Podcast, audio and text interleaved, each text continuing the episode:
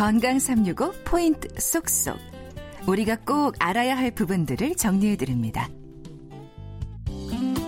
건강 365 박광식의 포인트 쏙쏙. 연세대 강남세브란스병원 유방외과 안성기 교수와 함께하고 있습니다.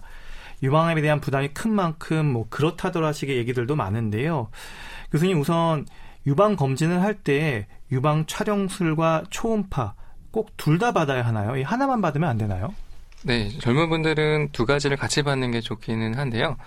유방이 치밀하기 때문에 젊은 분들은 촬영술만으로는 정확한 진단이 어려울 수가 있어서 초음파를 같이 하시는 게 좋고 폐경 후에는 친밀도가 보편적으로 떨어지게 됩니다. 아까 유선 조직들이 지방으로 대체가 되기 때문에 그 경우에는 유방 촬영술로 어느 정도 정확한 진단이 가능하기 때문에 젊은 분일수록 두 가지를 같이 하시는 게 좋겠고요.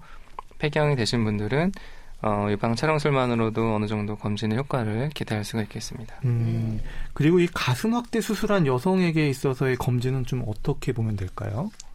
가슴 확대 수술의 방법도 중요한데요. 많은 경우에 보형물을 이용하게 되는데 보형물의 경우에는 어, 이, 기본적인 촬영이나 초음파만으로도 어느 정도 검진을 할 수가 있, 겠지만 요즘은 최근에 필러를 넣는다던가 아니면 자가지방을 하는 분들이 간혹 계시는데 그런 경우에 굉장히 기존의 방식으로 찾기가 어렵습니다. 아. 뭐 보형물의 경우도 마찬가지긴 하지만 일부 환자들에 있어서는 검진을 위해서 촬, MRI 촬영을 하는 경우가 있습니다. 그래서 어떤 본인의 유방 어, 확대 상태에 따라서 그 방법을 선택을 주치하셔야 되겠습니다. 네. 그리고 우리나라에서 유방암이 잘 생기는 연령대가 중간값이 50대라고 하셨잖아요. 그래서 아, 이 폐경이 올 때까지만 잘 버티면 그래서 폐경 이후에는 좀 안심해도 된다. 유방암이 좀 위험이 낮아진다. 이런 얘기도 있던데 어떻습니까? 그 우리나라에도 유방암의 발생 나이가 점차 올라가고 있는 추세인데요.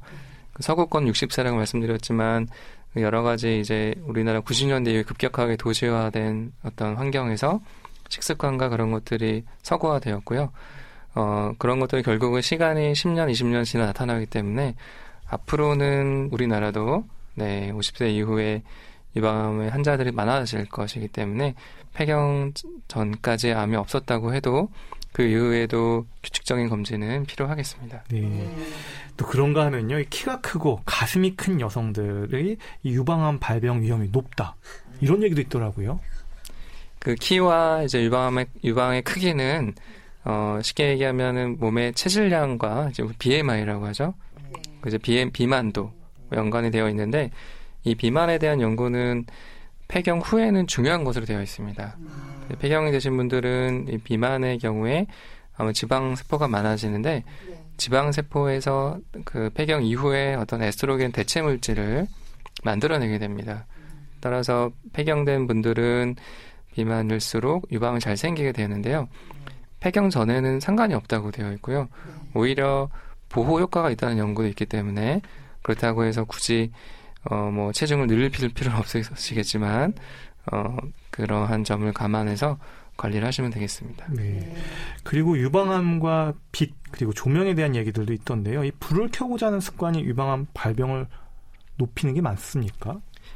그 아무래도 불을 켜고 주무시게 되면은 그 일주기 리듬이라는 게 있는데요. 우리의 수면을 조절해주는 그런 우리 몸의 생체 리듬 같은 것들이 있는데 그런 것들이 좀 해쳐질 수가 있습니다. 근데 그런 손상들이 유방암의 위험을 높인다는 연구들은 있고요. 이제 그런 도시인의 어떤 생활 습관이나 뭐 그런 것들로 인해서 어떤 깨어진 생체 리듬이 결국 부정적 영향을 준다.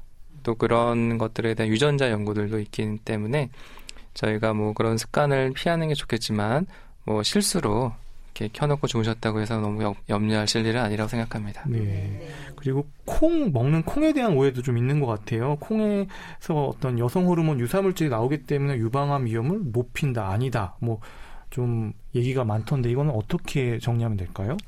콩의 경우에는 이제 식물성 에스트로겐이 풍부하게 들어 있고요. 중에서 아이소플라본이 대표적인 그런 물질인데 어, 이것들은 되게 긍정적인 작용을 하게 됩니다. 그래서 에스트로겐 수용체가 중요한 역할을 하는데요.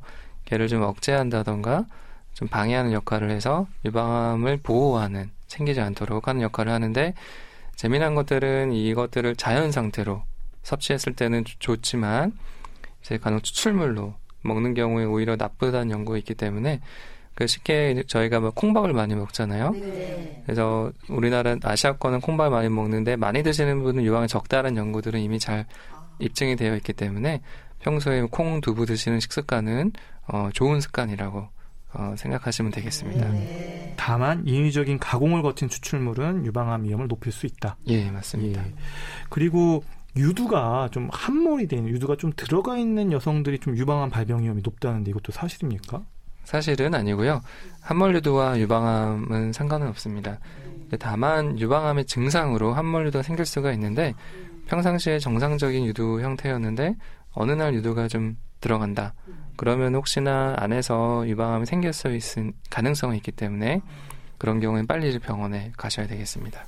네, 정말 그렇다더라 식의 이런저런 얘기들 한번 짚어봤는데요. 지금까지 건강365 박광식의 포인트 쏙쏙이었습니다.